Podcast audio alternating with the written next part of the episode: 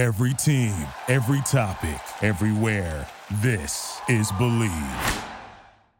Welcome to the Sci-Fi Side, a podcast about Black science fiction and fantasy and helping us stay on the same page as a family. Today for episode 115, we'll be discussing the book Destroyer of Light, which we left upstairs, but that is okay. We did read Destroyer of Light by Jennifer Marie Brissett. Yes, we did. Before we get into that, just a quick, we are so sorry. Honestly, there's no real excuse. We've been busy with that baby, and then we just been hanging out, and then we had a friend come in town, but we are here. We are late, and I know y'all will forgive us because we're first-time parents, and we're still getting our shit together. And those listening in the future, you didn't have to wait. You didn't have to wait at all. The episodes. We're right here. You didn't have to wait one little bit. And we, for sure, want to thank a special group of people, and that is our Patreons. Patrons, we've been working hard. You got to love us. But we want to shout a couple of y'all out. Give it up for Danae Love, Hope C, Ashley Florence, Sierra F, Victoria Crawford, Melissa Evans, Taisha, Taya White, and Talia. A lot of T's there on the end. But we love y'all. Totally awesome. And we, if you would like to be a part of this, we, that is our Patreon, that is our family, and show us a little extra support every week for producing this podcast. That was a couple of days late, but we're not going to get into that. If you would like to support the Sci-Fi Side Podcast, please, the link is in the episode notes. You can give $1, $2, $5 a month, whatever you want, baby. Give us your money and your attention. That's right. That's right. And I just thought of a funny catchphrase. It's like, when you come late, you don't have to wait. When you come, When you come late, you don't have to wait. What is that? What is the double entendre, the cleverness of that late joke? Late and wait, you know. And they rhyme. Oh, they rhyme. And maybe it's sort of the thing. It's like you're holding off on your orgasm, and then, like if you're the one. So if you're helping someone else to orgasm, right? And then you help that person orgasm, then what they've orgasmed, then you can just orgasm right away. There seems to be a lot of math involved. So like here, so if you orgasm before your partner, then you sort of have to wait. Yes, you know? But somebody's going to wait in this analogy. Yeah, but if you come late, you don't have to wait. How do you feel about that joke? You know what? It's not a good one. That's whenever I would do something for my mom, or like do a performance or something, and I know I didn't do well, I would be like, "So how's my piano recital?" I thought it was awesome. I'm doubling down. My joke was freaking hilarious. She'd say, "How do you feel about it?" That was it. That was my story. That's some pettiness. That's some drag pettiness, right? It's not pettiness. It's shady. It's shady. It's wanting to be honest with your child without completely breaking their spirit. Yeah, that tone screams shady. Also, but you sort of had Drag Race on like nonstop because we have a friend here, and friend connect over Drag Race. So yes, and I'll be like, I'm not interested. Then I walk by and I'm like just staring at the screen, and Amber says, "You're not made out of glass," and then she like throws a bagel at my head or something. Got it. What do you think it is about walking past the TV and just standing right in front of it and thinking people are going to still be able to see it? What do you think that is? I'm like a little 12-year-old boy who's walked by like a sign that has like bare breasts for the first time. That's how it is every time Every time I walk by a TV, because TVs are just lighting screens and I'm not used to screens. So you're not used to screens even after all of this like, TikTok stuff? Even then, because my education was basically like a one-room schoolhouse of like the 1800s. We didn't really have computers. Did you have a dunce cap and everything? For being a fool. No, but I did get my mouth washed out with soap. Oh, yeah. Was it fun? Did you pretend to like it? Oh, yeah. I was like, give me that soap. Just soap my mouth up. Your mom did that? Up. So how does that even work? Do you put the soap in your mouth and then fill the child's mouth with water? Or do you just like lather the soap and then put it in? Yeah, you like, I'm sorry, gagging, just thinking about it. Yeah, you take the soap, you just rub it on them. Or, in a Christmas store, you have them bite down on soap. And was it effective? No, I don't know. Are you kidding me? Why did she do that to you? Do you remember why? The why? I think I called my sister a bitch. Ouch. You did that? At what age? Maybe like 7 or 8.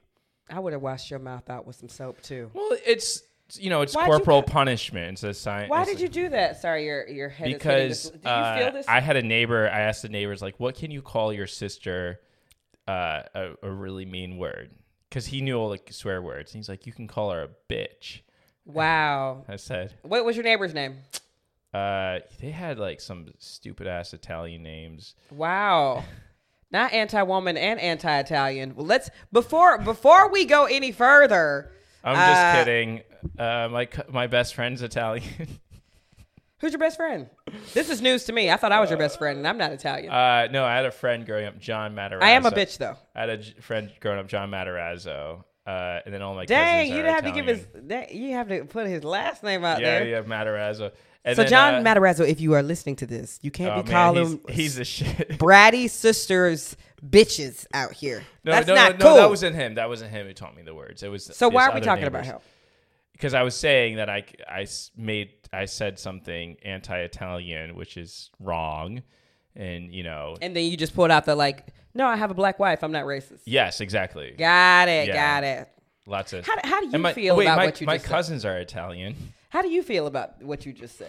The Marsha Thomas. I feel that back in the day it would have been not woke at all. Back in the day when Italians were treated terribly, they were derogatorily called garlic eaters. Oh, I was like, you don't have to say it. I got you. Yeah, but I love garlic, so. Great. So I'm doing the bit blackout. When someone, blackout. Okay, so anyway, speaking of doing bits and performing, we went to a movie premiere this week, which was fun. Yeah, you looked cool, Amber. You got to meet your hero. Raven Symoné. That's not her name. I don't know if Raven Symoné is my hero, especially in the last few years, because she said some off the wall shit. Not off the wall, but just some tone deaf things. Or she's, what she does? Sort of like me. Yes, very you. She says things that are indicative of the fact that she didn't go to a public school or. It's not a little really classist. Yeah, not even classist, just unaware. Mm. She'd be like, "I'm not black, I'm an American." It's like, "Oh, I see." Okay, girl. It's like she's like, "I'm not even a lesbian. I'm a woman who loves other women. I don't like all these labels y'all are putting on me." Subscribe to labels. Got it.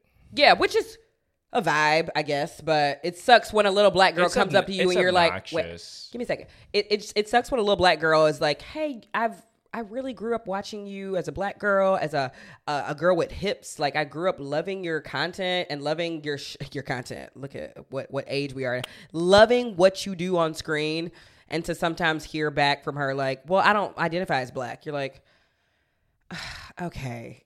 She's had some interesting Oprah interviews, but that doesn't mean she's not incredibly talented. And it was great to meet her on the carpet. What did we go see on that movie premiere, Ben? Tell the people about it. What was that experience like for you? My feet hurt because I had just bought these brand new shoes for that day. Yeah. And so my feet hurt. I do remember that. I thought it was cool to walk next to celebrities, seeing people that you mostly just see on television, like the guy from Blackish, Anthony Anderson, mm-hmm. and seeing, Lauren London, who cheers for her making a fucking movie and dealing with grief and a bunch of bullshit. For those people who don't know, she was the partner of Nipsey Hussle when he was shot and killed. It's super tragic, and sort of seeing her come into this film called You People that's all about LA, I think was perfect for her. And I think she was incredible in the film. Seeing all she did a great job. Yeah, it was really, really fun to be hanging out. And then also, shuffling out of the theater and, walking, we're shuffling next to Lunell, and that was really great. And Lunell's got these beautiful, big old Gucci glasses. Shades, yeah. And we're sort of just talking to her. And then at one point, there was a really funny moment. Was it funny or was it? I thought it was really funny because I think it's indicative of the age we're in, where TikTokers and Instagram comedians and celebrities are in some ways on the same level of creativity as comedy queens, film queens, right? So this is where we're at. And a lot of people hate that. They're like, "Oh my God." And so there was this younger woman probably in her, early 20s, and she probably, I think she was a student, and so she sees Lunell, and she's like, oh my gosh, Lunell, and then she sees us walking next to Lunell, she's like, oh my gosh, Amber in bed, and then she's like, can I get a picture of you, Lunell, for my mom? Takes a picture of us, and then she's like, can I get a picture of you, Amber and Ben, for myself? And it was just like one of those cringy moments where it's like, motherfucker, you just put us on the same level of Lunell. And Lunell was right there, so she was kind of like, not get a picture of me for your mother. I mean, she definitely like played up like, what? You just told me you love me, and meanwhile you love them. Yeah, it was very funny, but imagine it must get exhausting. I feel like as a woman, like it feels so. And this is not me trying to reach or make a problem. Like obviously Lunell is the fucking goat, and this girl was not ill-intended at all. No, no. But I wonder if people go up to older male actors. Like, would you go up to Robert De Niro and say, like, can I get a picture of you for my dad? Do you think people do that? I'm just speculating. Sure. Yeah. Younger kids. Yeah. Or do they go to I was like, you're fucking Robert De Niro. Can I get a pic? And then to Meryl Streep, they're like, ooh, my mom loves you. Can I get a picture?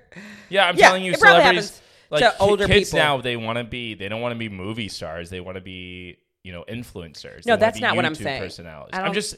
I'm saying a kid seeing a movie star knows that that person is a fan of their parents. I know that's what I'm saying. I'm talking about specifically seeing older women and doing that to older women and possibly not doing that to older men. Like, I don't look at Leonardo DiCaprio and think, my dad would love you. I'm like, damn, you're fucking... I see what you're saying. Does that make sense? I don't know. I think it actually is just where your fame and celebrityhood is coming from. It. Also, Lunell does kind of fall into that, she does a lot of, auntie-style commentary roles, lots of, 90s black films versus, Johnny Depp or whoever still plays, a smoldering lead. So maybe it just depends on what kind of things you've been doing.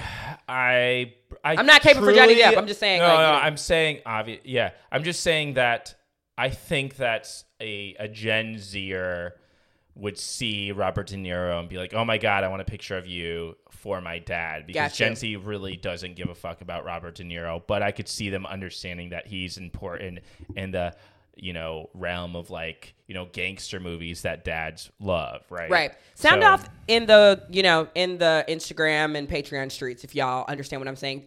Do you think that a Gen Zer would go up to an older man and say, I want this picture for my grandpa? Because that, I feel, in my brain, that just happens to women. It's oh, you're an old auntie. Get over here so I can show my auntie. I don't know.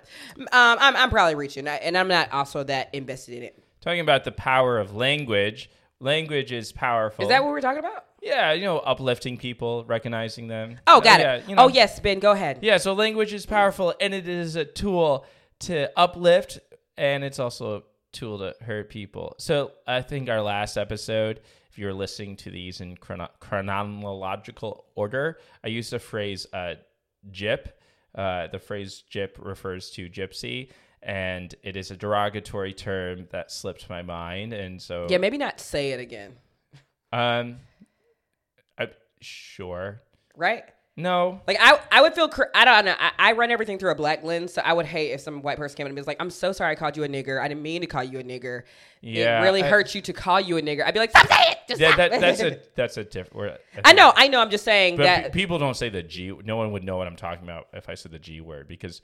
Oh, I don't know. I'm not as educated on the word, and I err on the side of I'm not going to say it, but I think if I appreciate people who reached out to us and said let me finish. So keep going. So the word gypsy is a derogatory term. It's so don't call someone that, and also don't use the word gyp, which I used in the last episode to mean cheap, and basically that sort of stereotype of Roma.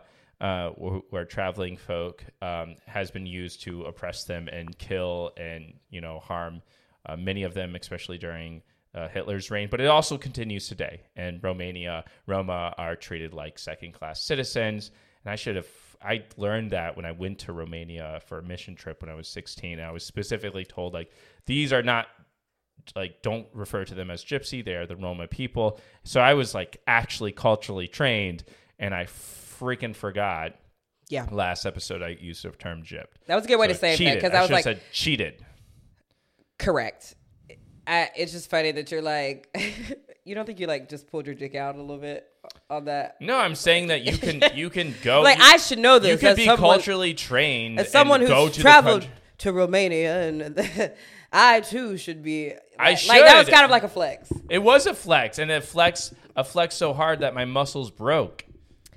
I, as someone who is in a marginalized group that many people hate, I always just run everything through a black lens. So I'm imagining somebody apologizing to me. They're like, I should know that because I've been to Ghana and I learned about. And I'd be like, stop. Just apologize, motherfucker. I don't know. Yeah. This is good. But you're acknowledging it. I'm fucking with you. But I did go to Romania. I know you just pulled your dick out in front of everybody. Hungary, Budapest. So yeah. You let us know that you're world traveled and still white as fuck. Yeah, and still you could be educated and still be an asshole, right? What's that line from Glass Onion? Like, don't miss, just because you're educated doesn't mean that you know your shit or something. Maybe I'm messing up my lines. Perhaps, but I think our listeners will appreciate you acknowledging that, and I appreciate you acknowledging that as well. And we are working. It is our duty to improve ourselves, and that is a line I remembered from The Good Place that was said by a famous philosopher who I cannot remember, but we are always trying to improve our language and upgrade our... Right, who said that? It is our duty to improve ourselves. Socrates? Aristotle? Perhaps. I was actually thinking of the Octavia Butler quote from Kindred, where she says that educated doesn't mean smart. Oof. So I am not smart, y'all. I might be educated, but I'm not smart. So I think it is smart to acknowledge when you mess up, and you just did that. Oh, thank you. You're like, you're like my best friend. So even when I see you being hard on yourself, I'm kind of like, wait, don't. Oh, wait. Don't. Now I'll be hard on you, but wait, you're also my friend. Be kind to yourself. Yeah. I'm working on it, bro. Speaking of kindness, I promise we will talk about the book that we read. But speaking of kindness, the last thing we want to do before we get into the book is shout out those of you who have been incredibly kind to us by leaving what, Ben? A podcast review on Apple Podcast or wherever you choose to listen to your podcast. A podcast review on Apple Podcast. This one is from Bella Flair 1017. Thank you so much, Bella Flair 1017. It reads... Hooked on the Wildlands. Nice, Ben. I've been following Amber and Ben for a minute now, and as a proud member of the Country Club, I must say I absolutely love this podcast and their family. I was moved to write a review because I found myself beyond excited for the TV adaptation of Kindred, not just because it's my favorite book of all time, but also because I'm so excited to hear Amber's and Ben's, LOL, take on it. Their commentary is intersectional, introspective, and dynamic, drawing connections between various genres and mediums and intentionally centering Black and Indigenous authors, directors, poets, artists. And they be putting the people on. It's really special. And their sweet little baby makes it all the better. If the Wallens have 1 million fans, I am one of them. If they have 10 fans, I am one of them. If they have 1 fan, it's me. If they have 0 fans, I am no more on this earth. You know it's real when I'm standing in AKA as a Delta. Ski oop. Thank you. Keep doing what y'all are doing. What a motherfucking review. That was really nice. Isn't that incredible? It's okay. Didn't a Delta do your hair during like step shows and stuff? Of course. And yeah, go ahead, share. Oh, we just had, for those of you who do not know what the fuck I'm talking about at all, there are Black, the Divine Nine, there are Black sororities and fraternities, and I'm an AKA, and then this writer is a Delta, and there's kind of like arch nemesis, air quote, but that just makes like fun. It's like shady banter for the yard. It kind of does remind me of like drag queens when the library is open. It's like Mets versus Yankees type of thing. Yes, right? Like White Sox versus Cubs. We're both, we both rep each other and love each other, but we like pretend to have on the yard. And so this person's, I guess, in the rival sorority, but I was telling Ben all the time that when I was in AKA, we would all have to get our hair sewn in for the step shows. Like this one Delta, her name was Chandra. Shout out to Chandra, wherever you are. She would do all of our hair, and the next day on the yard, we would all pretend to hate each other. So it was super funny because it's like we all fucked with each other and loved each other. Well, at least in my school, it wasn't that deep. But we stand an Apple Podcast review. Keep those podcast reviews coming. We love y'all. Now, Ben, Why don't you tell them again what we read? Because this show is about Black science fiction and fantasy. All right. So we read this book, Destroyer of Light, and humans have escaped this dying Earth, and the dying Earth was wrought by this cloud-like, shadowy alien creature called the Kresge, and they leave Earth to live on this planet called Ulysses. And the Kresge have followed the humans to Ulysses for whatever reason. We don't really know. And it's basically to make peace with them after they fucking destroyed the Earth. But against this backdrop, there's this violent warlord who's abducted a young girl from the agrarian outskirts of the planet, leaving her mother searching and grieving. So that's basically a good summary of the book. How'd I do, Amber? Did I summarize it pretty well? What am I missing? Pretty great. I mean, I think you just really missed an opportunity to scandalize it the way Wendy Williams would, because it was ultimately like a space opera. It's like a soap opera in space. Yes. Like all of these converging stories coming together, and yeah, you did a great job. Oh, I did forget there's two genetically modified twin brothers who are desperately searching for the lost son of this human alien couple in a criminal underground where trafficking children has become a regular thing for unknown purposes. So yeah, so basically imagine Roger Rabbit, but Eddie Valiant's brother didn't pass away. So now they have some genetic capabilities where they can speak to each other telepathically to find a missing child. Wow, that connection was so unclear. But how is that unclear? Roger Rabbit is like a noir film. So many people have seen Who Framed Roger Rabbit. Right, but yeah, so the only thing it shares is that it's about detectives.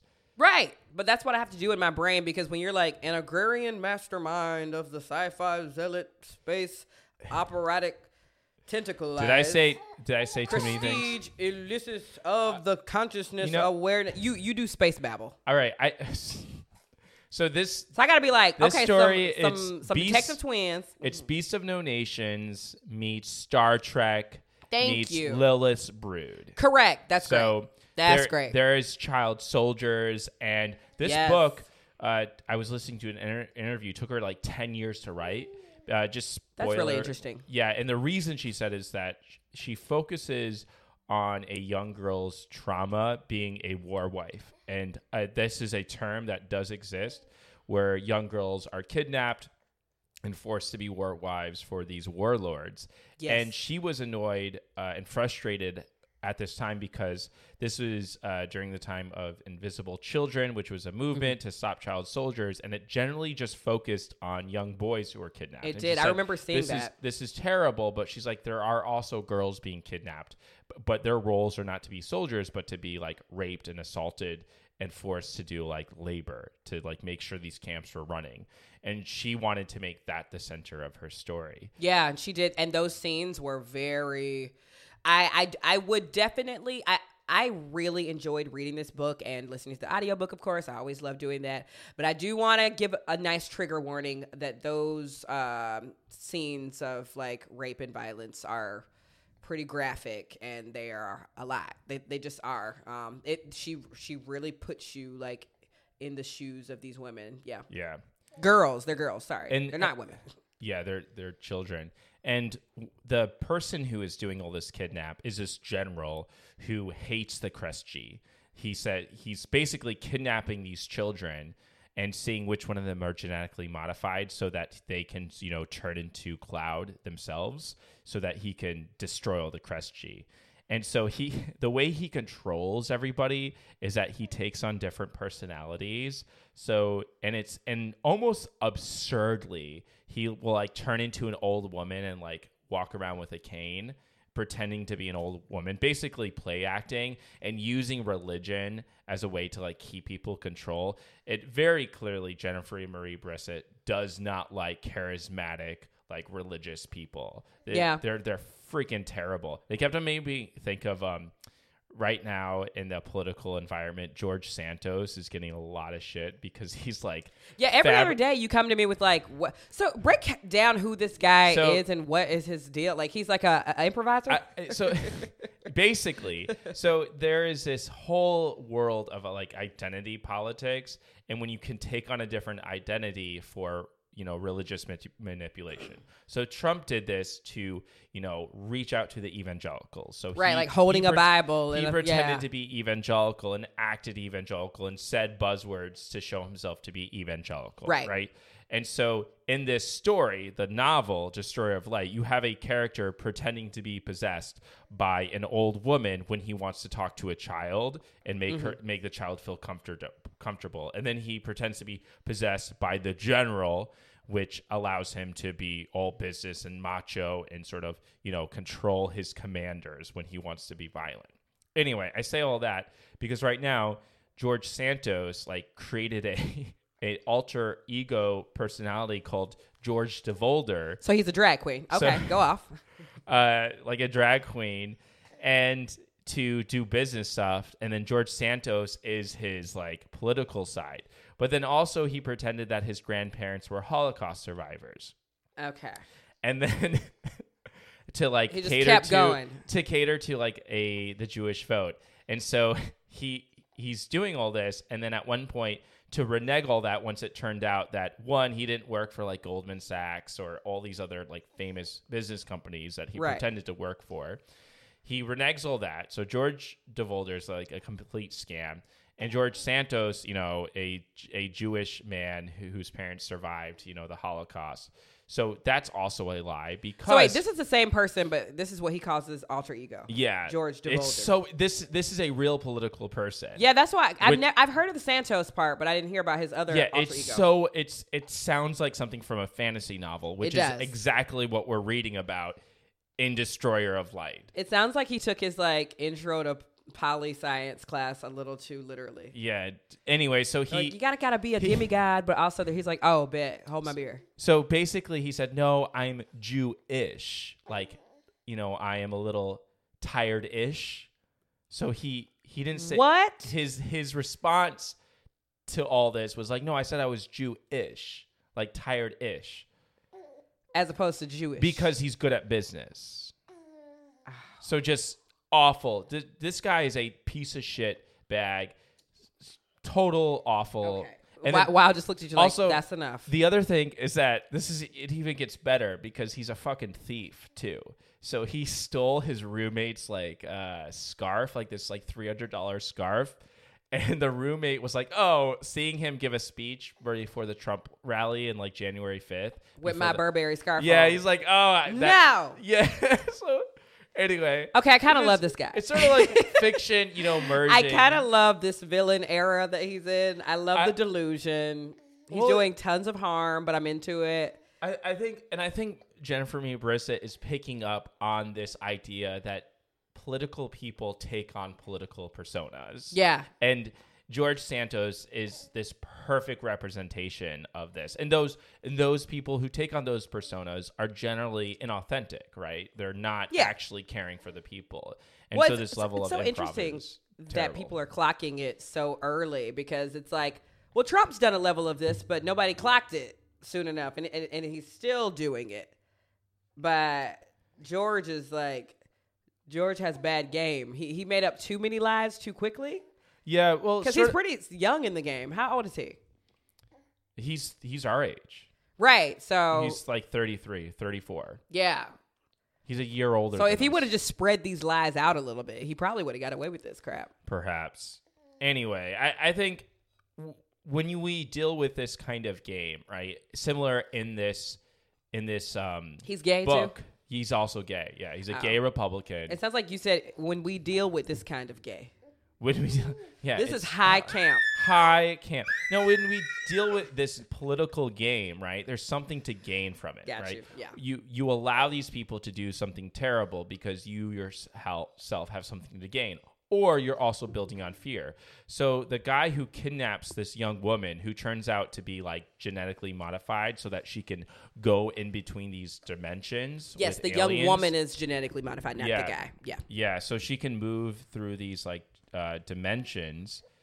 The reason that he is able to get away with this is that he's dealing with like humans' fear of the Kresge, like, you know, and capitalizing on that And so he's like, okay, I'm going to, the end of destroying this alien species, I am therefore justified by any means possible, which is kidnapping children, forcing them to do terrible, awful things. Yeah, and right? You can, under the guise of, I'm protecting y'all from this alien race. So this alien race is kind of, is it a metaphor for, like, immigrants taking over? Is it a metaphor for interracial relations? It's not a metaphor for anything? I don't think, you know, we're dealing with space opera, right? So, yes, there is levels of metaphor, but Jennifer Marie Brissett is a science fiction author, right? Yes. And so a thing that science fiction authors get annoyed about is when you create a science fictional idea and they're like, well, that's just a metaphor. Like Emily St. John Mandel, who did, you know, Station 11, and she's done Sea of Tranquility, all this other stuff. Yeah. She's like, oh, this is all metaphor. She actually doesn't think about the science of these kinds of aliens, where Jennifer Marie Brissett goes out of her way to describe, like, these aliens might be completely, you know, we can find metaphors, but they're very different from anything we've ever experienced as a human race. I got you. That makes sense, and I'm going to let her have that. But when it is natural for us to compare this to things that we've experienced or things that we've seen before, and so I'm sure in Star Trek when like the Romulan, the Klingon, I'm sure they were a metaphor for something. Yeah, there's a moment where Romulans and Klingons start to, like, you know, fall in love with each other, and this interspecies relationship is reflective of 100% of, like, interracial relationships, right? For sure, yeah. There exists for sure. But when people are like, "Oh, you're in an interracial couple," you know, it's sort of like, what's a famous interracial couple? Sort of like the movie You People. You're like Harry and Meghan. You're like, no, not. That's really not our life. Or interracial talk when people try. I don't think anybody sees our content and says like, y'all are just like Harry and Meghan. Meghan and Harry. No, absolutely not. But I'm saying that sometimes there are these false comparisons, especially with science fiction and fantasy, where these aliens, they're like they have to take a drug that solidifies them because they transfer through dimensions. And then there's this like different kind of sex where when you have a sexual experience with a Kresge, they basically envelop you in a cloud and make you like moist or wet or whatever or something. I don't know. It's like very sexual. It was fun to read it. Those sex scenes. It was fun. Why are those scenes still so horny? It's like, I don't know. If it's interspecies, I feel messed up inside if this is about something else, but it's not like a dog or a cat or anything. Well, you know, that's where like pornography is so subjective, right? You know, you can like go and see a bust of David and I don't know what you're talking about now. A bust. You know, a bust. I know Dave and Buster's. No, like a bust, you know, when you know a marble that's a BUS? Yeah, BUST, bust. Okay, so like some titties? No, a bust, Amber, in art is when you is basically a face that you carve out. Okay, let me see a picture of this. A bust? Oh my gosh. Oh my gosh. Bust of that's a bust. Oh, it's okay. Kind of honey, you fair. You know, you a little more fair, a little more cultured than me, honey. So you've been to Romania, so I didn't know what you was talking. I thought you were talking about some titties. No, but what did you call it? Dave and Buster's? No, the so if you see David. A bust of David in the Bible. Do you think this is how Dave and Buster's got its name? No, absolutely not. So, listen, I'm just trying to say that you could see a bust and be turned on by, like, you know, inanimate objects, right? So, it's like Mona Lisa. You have to make it about Mona Lisa. Like, people get horny when they see her, and then some people are, like, afraid of her, and then some people are scared of her. And some people want to throw paint at it and, like, destroy it or whatever. Wow. You know. I mean, yeah, they have to... I forget she screams so much that like it doesn't bother me anymore. But you're like, wait, I'll go get her a Mickey. That is for sure being picked up on our sound cues. So I mean, this book at the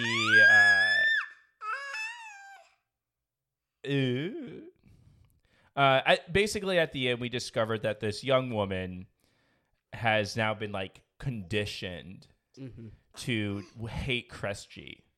And at one point she's sent back from the encampment after, you know, 10 years living and being conditioned to think that these aliens are evil. And at one point, she meets them and she interacts with them. She doesn't just meet. She goes on a date with one of these aliens. She goes on a date with one of these aliens. Like her next-door neighbor sets her up on a date with one of the aliens, and she's kind of like, you know, this is a lot. I went from like being taught that these people are evil to now you like set me up on a blind date with one, to which she completely, you know, she does not do well on the date. She basically like takes out a pocket knife and is like, tell me everything you know. Why are y'all here? It's like, oh, he's like, damn, I was just trying to buy you a burger and fries. Like, yeah, because she's the only one that can like destroy these aliens, which is pretty great. But at one point, she's given this opportunity to kill all the Crestji, and she decides against it, right? Because, and I think that was a really hopeful story. Right, you go from this moment of like trauma and terror, and she is, sexually assaulted to a point of like absolute power. She becomes like this all-powerful being that can like upload herself into the cloud, and she ends up saving the planet and saving the Crestji who have decided to live with the humans, which I thought was fun. But I loved the stories of her as a little girl because you saw that fight in her and that selflessness in her and that compassion. So there were some scenes when she was a little girl. She has these visions, you know, because she is half Korra. Human, half Korra. Korra is the name of her as a little girl. She has these visions where she kind of like a premonition.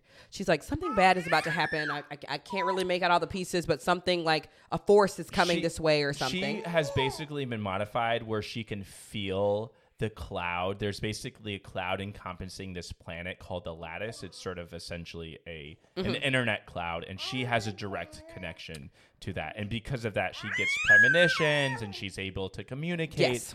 And at one point, she's able to then like upload herself into the cloud. Right. But as a child, she senses something is coming. She tries to warn all her child friends, which obviously they're making fun of her or whatever. But she really takes one of her like besties from childhood. I want to say her name was like Nada or something. And she and her run out into the fields. And she basically hides her friend in this little shuttle that can only fit one person. So you kind of just saw the early beginnings of like, oh, you're going to be a leader one day and you're going to continue these selfless acts, and like think about a little like 6 or 7 year old kid having the wherewithal to be like, we are about to die or be captured, like let me send my friend instead of myself. Like I don't know, I only have a 9 month old, so that really sacrificial love for you do see it in kids. You 100% see it in kids can. I think that is really cool to I realize yeah you don't. Well, it's not that you don't see that in literature or books. You don't see it in literature or books, but from the children that I do interact with that are that age, they're very like, that's my doll, that's my whatever. So it's sort of the beginning stages of like learning, like is it you? Like if somebody comes over, you can share whatever with them. So a kid making the judgment call to be like,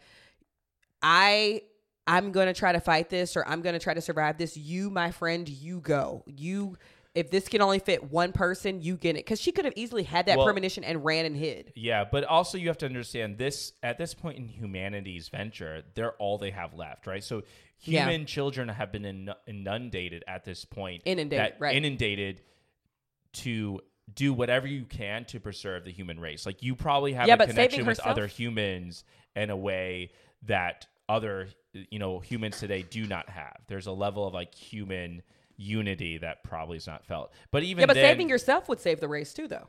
Yeah, but I think it's this level of self-sacrifice, right? Right. No, I appreciated that because that sort of gave some of that foreshadowing about some things we were going to see later. It is such a joy to be married to somebody who has such an expansive knowledge on so many things, one of which being mythology. And you told me before that this story was an adaptation almost of Persephone and Hades? Yeah, it is a retelling of the Persephone and Demeter myth. I thought it was Hades. Okay. So, break it down for me. Break Persephone it all the way down. Hercules is the daughter, and Demeter is the mother, and Hades steals Persephone's during the winter time, and that's why we get winter, because Persephone is this goddess of spring and nice things. And then Persephone is whose daughter? Demeter's daughter.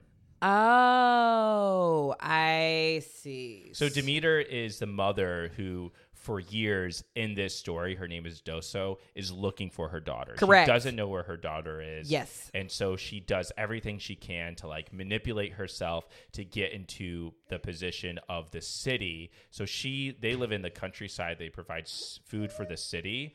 And it's sort of, this is so human. So basically when the humans come to Eleusis, they sort of create a hierarchy almost immediately, and there are the farmers and those who live in the city. That makes sense, right? And those who are the farmers don't get as much money as those who live in the city, and so Doso ends up uniting the farmers so that she can have some sort of political manipulation within the city to go and get her daughter back, because the people in the city are like, we don't care about this warlord, he's not really bothering us, he's just bothering the farmers. So like, no, we need help, our missing children. It's also funny that a lot of the farming is like for food, sure, but like for weed, like it's called like S koala or something, which is really just like space weed, which I was like, I love what Jennifer Marie Brissett is doing here because like, I don't know. I feel like I've never read a sci-fi fantasy novel that's like, and can we roll these space joints? Like, let's do it. Oh, no. We haven't read enough cyberpunk. Cyberpunk is all about the space joints. Well, yeah. You got to read that Neuromancer. But at one point throughout the story, the way it works is that at the end of the story, the woman who plays the Persephone's character has become so all-encompassing and powerful. She's basically, half, I guess, robotic or like AI, and then half Crestgy, and then half human. Yes, so Janelle Monáe.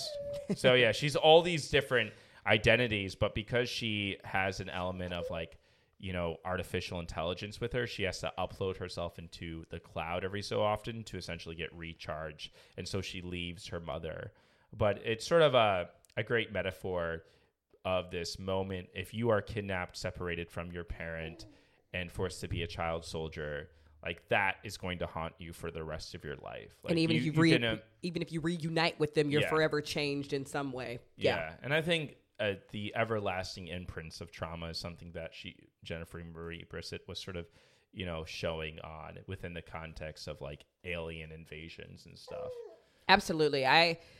This book really, it was a little hard to follow for me at the very beginning of the book. For those of you who like are like, this is enough for me to like pick it up and maybe check it out.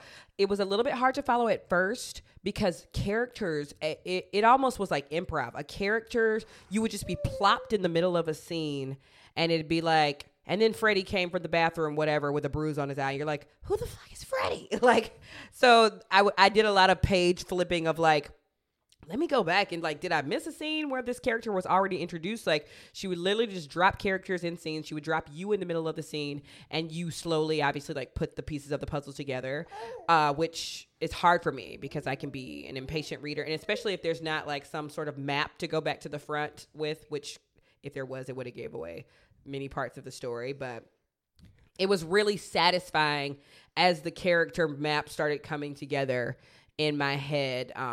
So I really enjoyed that. Kind of like, murder mystery is not my go-to thing, which this wasn't a murder mystery, but, there are some elements of like figuring out the clue. Yeah, who kidnapped Colonel Mustard in the dining room with a lead pipe. There was a lot of that happening where I'm just kind of like, so the pacing for me started slowly and then it really started picking up, which was really nice. So I thoroughly enjoyed this book. Like, what would you say some of your sighs were?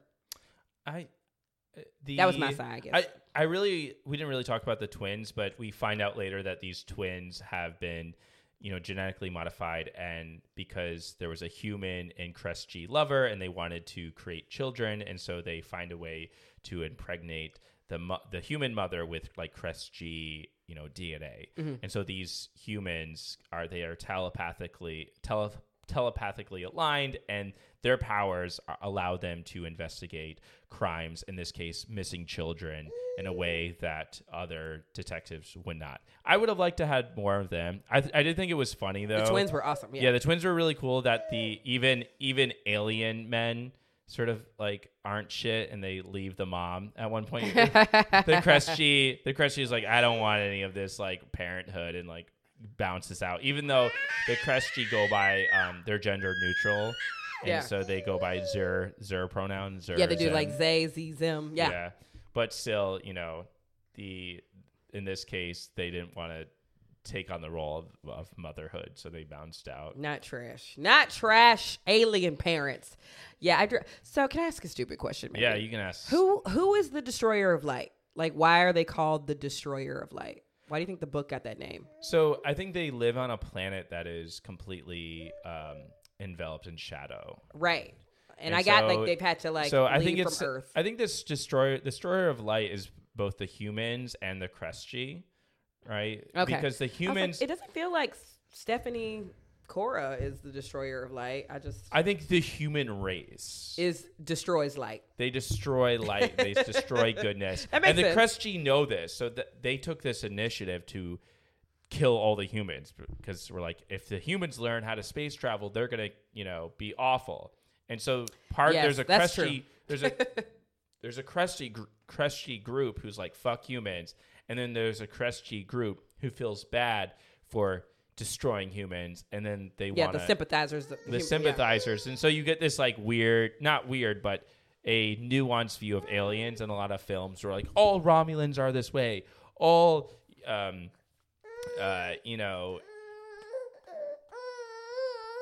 Ferengi are this way. But... in actuality, there is diversity within the different alien populations. And I appreciated that. And that's what she's sort of playing with. But I think Destroyer of Light, it's a collective action. Like I got you. There's bad I was humans, like, did I miss humans, something? Good humans, bad Kresge. Or maybe it's the leader, the dark leader. I don't know. I understand that. Are we good?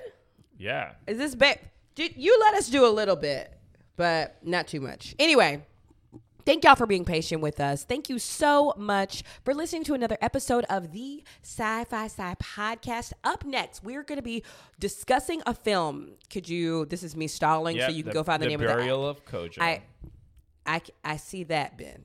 What do you think I want to tell people? You won't be able to pronounce the director's name, unfortunately. Oh, is it in Twi?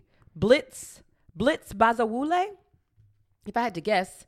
The director of this film is Blitz Bazawule, and the film is The Burial of Kojo. The Burial of Kojo. Where are we going to watch this film, Ben?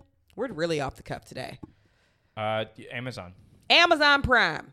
Prime Video, right? Mm-hmm. So be sure to watch The Burial of Kojo on Prime Video. Thank you for loving us, supporting us, following us. And we will see y'all next week for the show. Bye, y'all. Good job on pronunciation, by the way. Was that how you pronounce it? Yeah, I think so. I feel like when there's like a Ghanaian or a Nigerian name, it's like W-U-L-E is like Wule. Oh, he was on the Daily Show with Trevor Noah. Oh, I'm excited. Yeah, okay. This will be fun. It will be fun. Watch The Burial of Kojo. See y'all next week. Bye.